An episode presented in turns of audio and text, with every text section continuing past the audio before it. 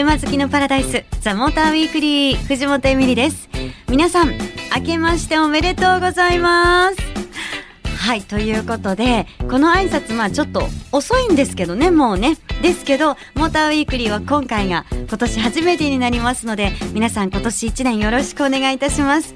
えー、そしてマニアック自動車ウェブオートプルーブ編集長高橋明さん。今年もよろしくお願いいたします。はいおめでとうございます。おめでとうございます。よろしくお願いします。お願いします。ということで高橋さん年末年始はどうでしたか？何か特別などっか行ったとか、うん、えー、仕事しましたね変わりなく毎年ね、はい、毎年ね。毎年はい、はい、なんかまあ私も本当に変わりなくっていう感じだったので、うん、ネタはないんですけど ただただですね、うん、もう今年はね私あの免疫力上げようと思って免疫力？車の話じゃないんだけど、うんうん、いや免疫力って年齢年取ってくると、結構大事だなって思ったんですよ、うん、で昨年割となんかね、元気だけが取り柄だったのに、結構なんかあ疲れたなって思う時が多かったからあもう今年はもう年明けから元気よく行こうと思い、うんうん、あの毎日ですね、うん、生姜のお茶を飲むように今してます。なるほど。で時にはこう蜂蜜を入れてみたりとかして、うん、いろんなね味を変えていくんですけど、うん、結構ねなんかやっぱ体が温まると本当に精神的にも元気出てきますよね。汗かいてる汗か 実は今手に汗かいたりとかしてる。そうなんです。なのでちょっとそんな風に今年は頑張っていく、免疫力上げる。はい攻めていこうと思ってますけど。ね高橋さんどうですか？今年の抱負。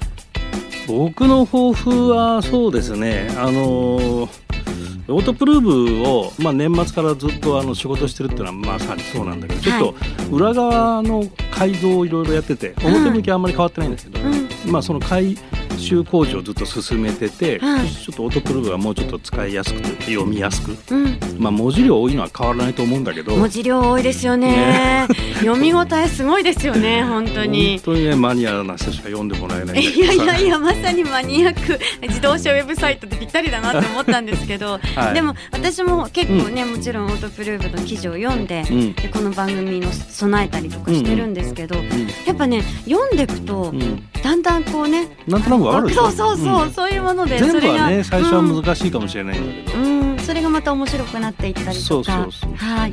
まあザ・モーターウィークリーはね、すごくそのガツンとマニアックっていうことはないとは思いますけど、でも本当なんかまあ車そこまで別に普通だなっていう方が聞いても、まあ楽しんでもらえたりとか。そうですね。ねで車好きの方はおこんな話が聞けたんだって思ってもらえたりとか、うん、なんかちょっと欲張りですけど、そんなねいろんな人に聞いてもらえるようなちょっと一年に番組作りをしていければなと、はい、はい、思ってますので皆さん今年もどうぞよろしくお願いします。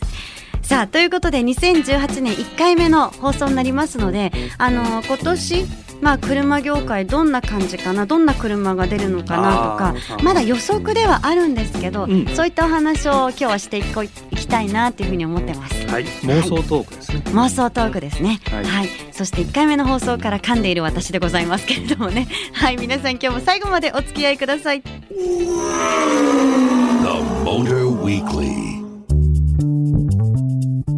本エミリがお送りしているザ・モーターウィークリー。さて2018年なりまして今年どうなんですかね高橋さん？どんな車がじゃあ出るのかなっていうね早速の話なんですけどまあ、ね、さっきもちょっと妄想トークだよねみたいな話もありましたけど、うん、まあ、実際に出る出るっていうふうに言われてて、うん、決まってるものもあれば、うん、まあ、決まってない車もあるわけで、はいまあ、その辺もちょっとざっくりいきたいなっていうふうに思ってますけど、どどの辺があれなんですかね、まあ、デトロイトモーターショーが14日からですか？今月、開催されるのでね、うんうん、そうなるともっともっといろんな情報が入ってくるとは思うんですけど、うんうん、そうね、うん、まあホンダがあのインサイト久しぶりに復活させて、はい、あのハイブリッドモデルをね、出してきたりとか、うんうん、これはまああのシビックの上位グレードみたいなね。ねね。5人乗り？みたいな形で、まあフルハイブリッドだよね。でまあそういうのが出てきたりとか、うんうん、あとクラウンがねモデルチェンジするんじゃないのかなと思って。あの東京モーターショーに出てましたよね、うん。うん、そうそうそう。でクラウンあのアスリートとロイヤルって大きく2つにこう系統があるんだけど、はあ、これの多分ねこう住み分けがもっとはっきりしてアスリートってドライバーズカーになっていくんじゃないのかなと思う今今の現行のクラウンもそういう傾向はちょっとあってアスリートはそういう傾向だし、はロイヤルはあの乗り心地が良くて運転手さんがいたらいいなみたいないうん。あの割かしこうサルーン的なね車のポジションになってるんで、はい。そこの住み分けはもっとはっきりしてくるのかなっていうのがちょっと思ってたりねあするかな。ーあの TNGA の TNGA ね、うん。の、えーとクラウン。うん、になるととですよね。思うけどね。うん。いやあのデザイン私見ただけですけど、うん。うんいやかっこいいなって思いました、うんうん。すごいスタイリッシュになってた、はい。まあ、クラウンは国内専用モデルなんで、まあ、基本的にはね。だからまあハイブリッドを中心にラインナップしてくるんじゃないのかなと思うね。はい。うん、あとあの私 SUV 好きなんですけど今年もね、うん。新しい SUV が結構出てきますよ注ね目は三菱のはいエ。クリプスクロスが。ね、これが、まあ、春3月ぐらいには発売になるんじゃないかと言われてるんだけど、はい。これがあの RVR とアウトランダーの中間ぐらいに位置するサイズの SUV で、はい。まあ、本格的なアウトドア走れるうん。四駆性能を持ちながらデザインはおしゃれですよっていううん。そういう位置づけの車ですね。はい。うん。あと SUV だとえっとスバルそうね、フォレスター。うん。はい。これがフルモデルチェンジ多分2018年。うんやってくるかなっていうところかな、うん。まあ、これも楽しみな車かな。はい。あとは妄想でいくと、うん。私あの鈴木のジムにうんうん。フルモデルチェンジ、あ この話がいやうん。わかんないでしょ、うん。これわかんないんですけど個人的にね、ーうん。なんかちょっと楽しみにしてたから今年どうかなって期待してたりしてますけど、鈴木は結構ね面白いよね。年末にもクロスビーってね、うん。で出てはい。新しいパッケージのねその SUV とワゴンをこう組み合わせたような、まあ今までにないようなねパッケージだし、うん。なかなかやっぱ鈴木はユニークだよね。いやーあとどうなんだろうもっとね、国産たくさんあるとは思あとねうんですけど。そうそうさっきちょっと言い忘れたけど、はい。スバルのファンの人たちはこう STI がすごくこう愛着のあるブランドだと思うんだけども、はい。あの今スバルの製品のラインナップのトップグレードに STI グレードっていうのができてて今あるのはレボーグと BRZ なんだけど、はい。これがもっとね18年はいろんな車種に展開するっていう情報もあるんで。そうするとより上質よりこう意のままに動くような車っていうのがこう STI の特徴でもあるからはい。それはあのスバルファンじゃなくてもね乗ると楽しい車っていうのはちょっと注目じゃないかなと思いますけどね。えー、ちょっとこれは注目ですね、うん。本当にね。でどうなんでしょう？輸入車ももちろんね、いろいろたくさん出るとは思うんですけどその中でもえー SUV 好きのはい木本さんとしてはステルビオじゃないですか、アルファロメオの。アルファロメオステルビオ、うん。ごめんなさい。それはですね、うん。チェックできてないんです。まだね情報薄いけど、はい一部ねヨーロッパで試乗会やってるみたいなんあであの日本からもジャーナリスト西川淳さんが言ってんのかな、あじゃあまた来ていただきましょうよ情報ね。聞けると思う、ね、うん。僕もちょっとここら辺はよくわからないんだけど。でアルファロメオは今ブランドのこう再構築っていうのをやっててはい。あの何十年前だ？2000何十年だったかな？あのこれからね全部で8モデル出してくるの。で去年、えーアルフジュリア。ァジュリア。はい。出したでしょ？であれの次がこのステレビオが出てきてでその後まだだから6台うん、残ってるっていう。いやちょっとそれもねすごいねでアルファはちょっ。とずっと注目していかなきゃいけないかなとは思うけどね。そうですね。であとあの SUV だったら X2 もね BMW。ああそうそうそう、はい。うん。これも新規のね新型車でまあバンバン出てくるよね。ね X1、X2、X3、X4 はないのか。X5、うん XX。ね。ねもうすごい SUV SUV 本当。だらけ。いやだから SUV がもうスタンダードになってきたのかもね。いやあの結構あの SUV ってその一過性のブームかと思いきや、うん。うん。ではないですね。ねうん。でこの X2 は去年あの日本に X3 の新型が導入されてはい。フルモデルチェンジしてたね X3 が。まあ若干サイズも大きくなっててで全体的に今車って大きくなってるでしょ。はい。で X2 は多分昔の X3 ぐらいのサイズなのかなと。初期型ぐらいのね、はい。うんそのぐらいのサイズの、まあ、アウディの Q2 なんかもそうかもしれうないね、ん。そのぐらいのサイズだろうとは思うんだけど、うん。割とだから日本だと使い勝手がいいサイズかなと思うん。だけどね。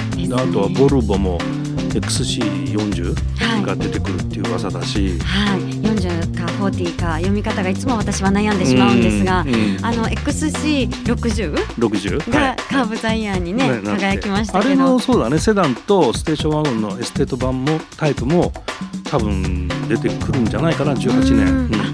まあちょっとこれもね楽しみですしね、であとはフォルクスワーゲン？ポロだ。ポロ。うんこれはフルモデルだそういえば、これは絶対またねポロのファンっているでしょうからね、うん、そうね。でこれもね サイズがちょっとアップしてはい。ゴルフ4ぐらいの大きさになるかな。そうなんですか、うん。まあ今のゴルフよりへーもちろん小さいんだけど、はい。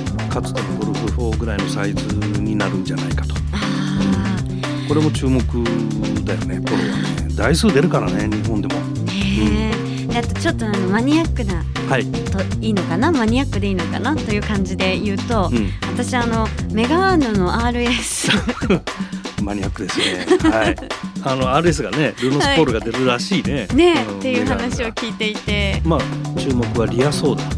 リアタイヤが動く。ハンドルが切れる。はい。この装備を積んで RS、まあ、トップグレードというか、ん。最も走るやつね。うん。それが18年出てくるっていう噂だよね。ねえ。まあまたねきっとそのニュル最速っていう言葉に昨年私はとても弱かったんですけれあども今年はねまたそのニュル最速がきっとね入れ替わっていくんでしょうね いろいろ出てね。マニアですね。はい。ちょっとそれも楽しみみたいな感じですけど。まあ他にもたくさんねいろいろあるとは思うんですけど、うんうん。どうだろう？逆に皆さんが、うんいやこの車出るっていうのをね、うん。あの聞いてるんだけどこれ楽しみだなとか、うん。この車出てほしいなみたいなのがあったらちょっと皆さんからもね、うん。あの送ってもらえたらななんていうふうに思ってます。ではこの後も今年2018年を占っていきます。お楽しみに Weekly. ザ・モーターウィークリー。今日は2018年の車ちょっと占っておりますけれどもね。まあ今年第1回目の放送ということでうん。今年はどんな風になるんだろうなとワクワクしながらねお送りしてますけれども。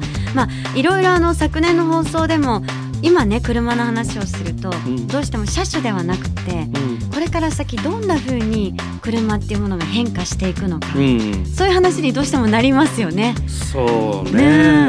で今年もやっぱり、うん。まあその昨年ね聞いてくださった方もあのいらっしゃるかもしれませんけれども大きく今うん。その変換期の中にいるんだよっていうのをお伝えしてきました。はいはい。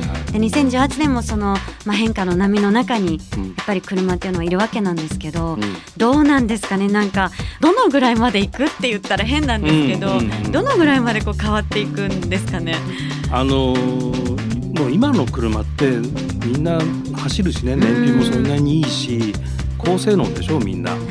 それなのにどんどんこう新しい技術が投入されてて、で、まあ、一番注目されてるのは EV 化みたいなことをよく言うでしょう。うん。でそそんな必要あんの？みたいなことを思ってる人もいっぱいいると思うのね。自動運転は必要ないとかね。はい、でこれなんでそういうふうな全体的な動きがあるのかっていうとこれあの自動車産業だけの問題じゃなくて本当真面目な話なんだけど社会問題でうん。人口シフトっていうのは将来的に起こっていって、人がね大都市へ集中するようになってきてメガシティ化していくっていうことがもう予測されていて、まあ、2050年とかっていう、まあ、年代にはメガシティが60億人化になっていくと。うんでそうすると今の人口のまあ3倍ぐらいになってって渋滞はもっと今よりもひどくなって、えー大気汚染はひどくなってっていうようなことがもう必ず起こりますっていうことがもう社会学のうん先生たちの間では常識化してるのね。はいそれをどうやって解決していったらいいかっていうところが、まあ、発端でこういうことになってて、うん。まあ、地球温暖化っていうのはもちろんあるし原油に依存して CO2 出し続けていいのかっていうことも当然それにリンクしてる話なのね。でその辺の問題を一気に解決できないから今じわじわといろんなことをやっていてはい。そのまあ問題の解決策の一番手前にあるのが内燃機関のエンジンの研究、うん。より高効率化っていうこと、でエンジンをお今よりももっと高効率化して排出ガスを少なくしてイコール燃費が良くなって、えーそれにはモーターも組み合わせてっていうようなことをやっていく技術をやっていくのが目の前の技術である。うんでちょっと将来的にはフル電動化しましょうみたいなことがあるとで電動化するに今電源がやっぱ石油を使ってたり火力発電を使ってたりいろいろそこで CO2 出してたりもするから、はいそこでもやっぱ電源をどうするかっていう問題も結構大きい問題なのね。だから脱低酸炭素社会に行くには電源の確保っていうのは例えば太陽光発電とか風力発電とか、まあ、サステナブルエネルギーって言われてるもので電源が生まれればもう電動自動車の方がいいでしょうっていうことになるだろうと、ただ石油を使ってるうちは何年間もっとやった方がいいよっていうのが今のところ全体の動き。でそれが何年に切り替わるかっていうのはわからないんだねこれね、答えがない、うん、でもその波の中をね、まあ、進んでいってる。それは今年も変わらないわけで、まあ、実際にその変化をするっていうことは、もう必要不可欠なことなんですようん。ね。うん。でそれと並行して自動運転が出てきてるの、これはまあ交通事故をなくそうっていうこと。で電動化すると自動運転とかってやっぱり電気制御なんでうん。割とやりやすくなるっていうことがあって。でこれはでもやっぱ大都市に限られたね今のところ技術じゃないのかっていうふうに要は世界中で走る車が全部自動で走る。ってことはやっぱり考えにくくて。やっぱりこう趣味性の車も残るだろうしただあの交通公共機関であるもの例えば電車のように走る自動運転のタクシーがあったりとかね。うん。あと路線バスが自動運転化されたりとか。うん。今電車でも自動運転で無人電車って走ってるじゃない？うん、ありますもんね。まああれはレールがあるからより安心だろうけどうんまあレールがあるように走れるような路線バスが無人化されたりとかっていうそのメカシティの中で走る自動運転。そうすると事故は今よりも相当減りますよっていうことを目指してるっていうような流れが全体にあるのね。でそれのあの自動運転のレベルがどこまでが自動運転かっていうのはレベル2とかレベル3とかって言ってるのがあってそれが導入できるところから徐々に車に搭載して新しい車に搭載していくだ徐々に徐々にこう自動運転に向かっていってるっていう今プロセスの途中で。はい。ただこれもあのそうすると今まで自動車メーカーが自動車を作ってたんだけども全然車を作ってないあの例えばその Google とかはい。そういうところがやっているように他業種から入ってきてるでしょ？だからある意味この自動車産業革命が起こってんだけど一歩間違うと破壊革命とも言われてる。産業が破壊しちゃうってういうねそこの問題も難しくて、まあ、政府の動きとのこうリンクでうん。いろんなものが変わっていかなきゃいけないんで、うん、この番組で語るには難しいよね。ね、でも今年もなんか皆さんにですねいろんなこう情報をねお伝えしつつ、まあ、こういった硬いというか難しい話はうん。高橋さんが話してくれると思いますので、いろんなね。あの面白い話はきっとゲストのジャーナリストさんが話してくれると思いますので じゃあお前は何なんだっていう話ですけど、ね、でも今年も頑張ってお送りしていきたいと思います。はい。The Motor Weekly. お送りしてきました「ザ・モーターウィークリーということでまあ今年どんな風になるか蓋を開けてみたらね、うん。全くねそうしないとわからないものですけど ここまでお送りしといてなんですが、ただですね今日はですねまあ新年1回目2018年1回目ということで、プレゼント。はい。はいたくさんご用意させていただきました。素晴らしい。えーまずはですねスバル XV のキルティングジャケット。ほうほう。1名様です、ちょうど今の季節にいいと思います。これ男性よ。これは男性用だと思うんですが、うん。でも女性もちょっとね大きめでもうん、あの着られるサイズだと思いますので。可愛いよね。見た目もね。可愛いんですよ、いや私ね、うん。実はあれ欲しいなって思ってたんですけど。うん応募してください。はい応募しますね。はい。私にはディレクター当てないようにね。絶対当たらない、えーそしてグッドイヤーのカレンダーを1名様。またグッドイヤーのスケジュール帳も1名様にプレゼントしますでアウディの卓上カレンダー、うん。こちらも1名様にプレゼントです。ということでね、えーどれがいいか、まあ、皆さん書いて送っていただけると助かります。メールアドレスは tm アットマーク fm 横浜 .jp ザモーターの頭文字 tm に続いてアットマーク fm 横浜 .jp でお待ちしてます。ぜひねあのメッセージも書いて送ってくださいね。で番組でメッセージご紹介させていただいた方には番組のオリジナルステッカー今年もプレゼントしてきますからねということで「ザ・モーターウィークリーお相手は藤本エミリとオートプルーブ編集長高橋明さんでした。また来週。